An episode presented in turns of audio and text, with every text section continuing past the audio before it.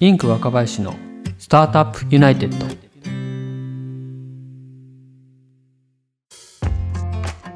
インク若林のスタートアップユナイテッド。この番組はシードスタートアップの資金調達を支援するインクの若林が起業に関わる人と人人と情報情報と情報をつないでいくチャンネルです。この番組は音声スタートアップイヤースタイルスタジオの制作でお送りします。イヤースタイルのアプリでもご視聴いただけますので、ぜひ App Store からダウンロードしてみてください。さて、今回は2回にわたって VC のリアリティアクセラレーターのコーリさんのインタビューをお届けします。VC が自ら投資先スタートアップに積極的に入り込んで支援することをハンズオン支援と言いますが、もはやコーリさんはハンズオンを超えてダイブイン投資家と呼ばれています。その徹底した支援から2019年末東洋経済の起業家が選ぶすごい投資家ランキングで2位に輝いています。本当に投資家のスタートアップからの信頼の厚さを物語っています。そんな郡さんに VC になったきっかけや投資スタンス支援内容について全2回にわたってお話を伺っています。是非本編をお楽しみください。本日のゲストは、リアリティアクセラレーターのコーリさんにお越しいただきました。コーリさん、よろしくお願いします。よろしくお願いします。よろしくお願いします。お願いします。さて、全3回に分けてお話を伺っていくんですけども、はい、今回は、えリアリティアクセラレーターコーリさんが VC を立ち上げたきっかけについて伺っていきたいと思うんですけど、はい、そもそも僕とコーリさんが近づきになったきっかけって、あれですよね。ミドルフィールドの、はい、中山さんのご紹介して。はい。あの、そうですね、ミドルフィールドの中山さんのところには、エンジェル時代、あの、個人投資させていただいてるんですけど、まあ、当時ですね、確かその資金調達前ぐらいで、あとランウェイをこれぐらいでみたいな話をちょうどしていて、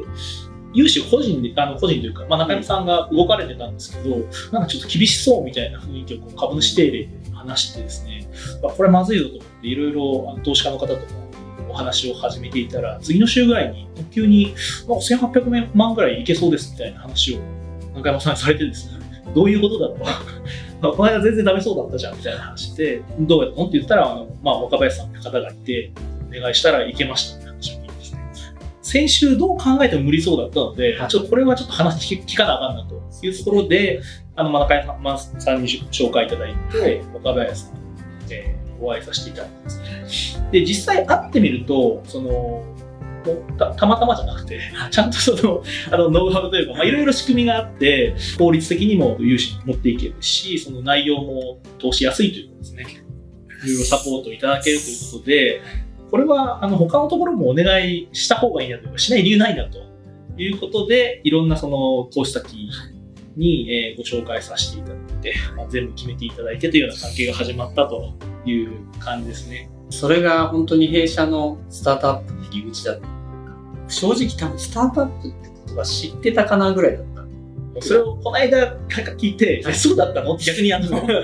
衝撃だったんですけど。もう本当にそのぐらいで、はい、で、なんかすごい尖った人たち、キレキレの人たち、いっぱいお聞き合わせいただくので、しっかりこう魅了されちゃって、それで人生狂わされたという感じです。今もう完全にスタートアップの優勝みたいになってますね。そっちにもうひたすら向かってるんですよ、いや、素晴らしい。いつもありがとうございます。ありがとうございます。さて、本題なんですけど、コーリさん、リアリティアクセラレーターさんが VC になったきっかけですね。伺っていきたい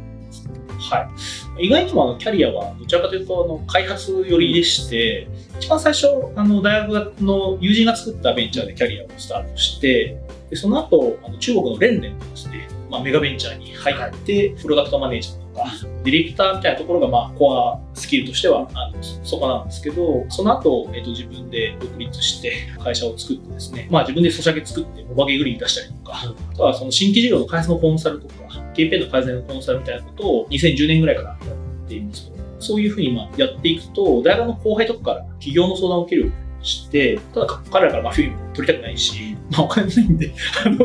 ィーも取れないというところもあってですね、でただまあ、あの、サポートはしたかったので、夜、まあ、小さいあの部屋に6人ぐらい集めて、そんな感じこんな感じですね。まさに超狭い部屋に6人とか詰めてですね、で、毎週その、押し木を無料で叩かせてもらうプログラムっていうのを始めて、それがまあリアリティプログラムっていう名前なんですけど、2012年ぐらいかな、はい、あのスタートしましたっていうのが、アクセラ、アクセラを始めたっていうところですかね。はい、まあ、その後は朝日新聞さんとか、リップさんと一緒にアクセラレーター始めさせていただいてるんですけど、はい、まあ、結構そのアクセラレータープログラムってちゃんとやらないとなんかふわっとしちゃうので、うん、まあ、そういう意味では習字のメンタリングでゴリゴリに進捗させるってどれこだわったまあアクセラを、まあ、2010年2年から8年ぐらいやってるんですけどっていう感じですね。コンサルで食いながら、そのスタートアップの支援を無料でやるみたいなことをやってたんですけど、まあご存知の通り、シードのスタートアップだと、よくても大体2、30社とか投資がつながないと投資が決まらないっていう感じなので、まあ最初頑張ってテベットでも ご紹介してたんですけど、5年とか6年とかやるとですね、200社とかフリーになってきて、気づいたら。意外とみんな頑張るから死なないんですよ。いやー、でも200社、2、30社引き合わせるめっちゃ大変です。物理的に無理なので、そう、途中から気づいたんですけど、